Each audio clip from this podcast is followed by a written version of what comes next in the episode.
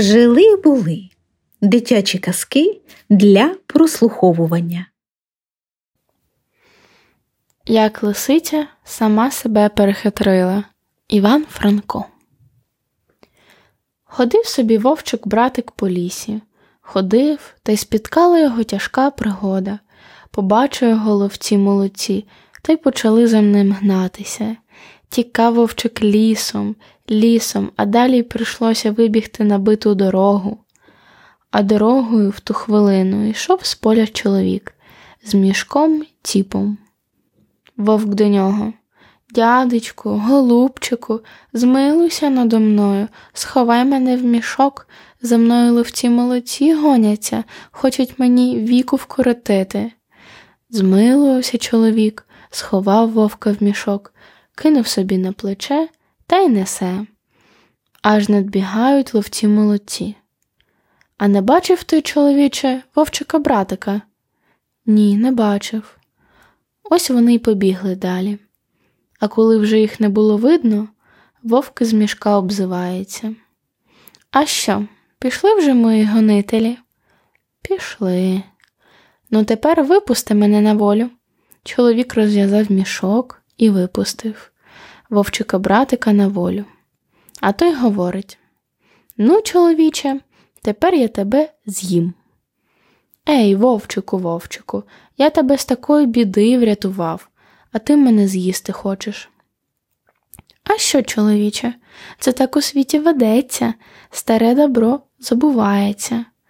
Бачить чоловік, що діло погане, та й говорить: Ну, коли так, то ходімо далі, звернемося до звірів, хай розсудять.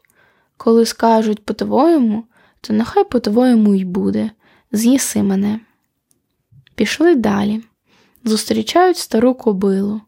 Чоловік до неї говорить: Будь ласка, кобило матусю, розсуди нас. Оце я врятував вовчика братика з тяжкої пригоди, а він хоче мене з'їсти. І розповів усе, як було. Кобила подумала, подумала та й мовить. Вовкова правда, чоловіче, я жила у господаря 12 літ, робила на нього з усієї сили, привела йому десятеро лошад, а тепер, коли я постаріла і до роботи стала нездатна, він узяв та й вигнав мене на голе поле, щоб мене вовки з'їли. Оце вже тут тиждень днюю і ночую, і жду не діждуся, поки прийдуть вовки та й роздеруть мене. Так то, дядечку, старе добро забувається. А бачиш, моя правда, крикнув вовк, засумував чоловік і почав просити вовка, щоби пошукати їм ще одного судді. Вовчик погодився. І йдуть, і йдуть, надибали старого пса. Чоловік і до нього звертається зі своїм ділом, розповів йому все, як було. Пес подумав, подумав і каже ні, чоловіче, вовкова правда, ось послухай, як зі мною було. Служив я господареві дванадцять літ, пильнував його дому й худобу, а коли постарів, і голосу у мене не стало, він вигнав мене з двору, і ось я тепер блукаю без захисту. Забувається старе добро. Це щира правда. Бачиш, на моє виходить, крикнув вовк засумував чоловік, ще гірше і почав ще раз просити у вовка. Дозволь мені ще одного суддю розпитати, а тоді вже роби зі мною що хочеш, коли старого добра не пам'ятаєш. Добре. Пішли вони аж насупроти їх лисичка сестричка. Гей, лисичко, сестричко, кричить їй здалеку чоловік і кланяється. Зроби ласку, підійди ближче, розсуди нас з вовчиком. Наблизилася лисичка, розповів їй чоловік, що і як було, а лисичка не вірить. Та не може такого бути, чоловіче, аби такий великий вовк та вліз в цей мішок. Але ж правда, крикнув вовк, ні за що не повірю уперлася на своєму лисичка, як уже чоловік не клавнявся, як вовчик не присягався, ні та й ні. Не можу цьому повірити. Хіба наочно мені покажете, як це було?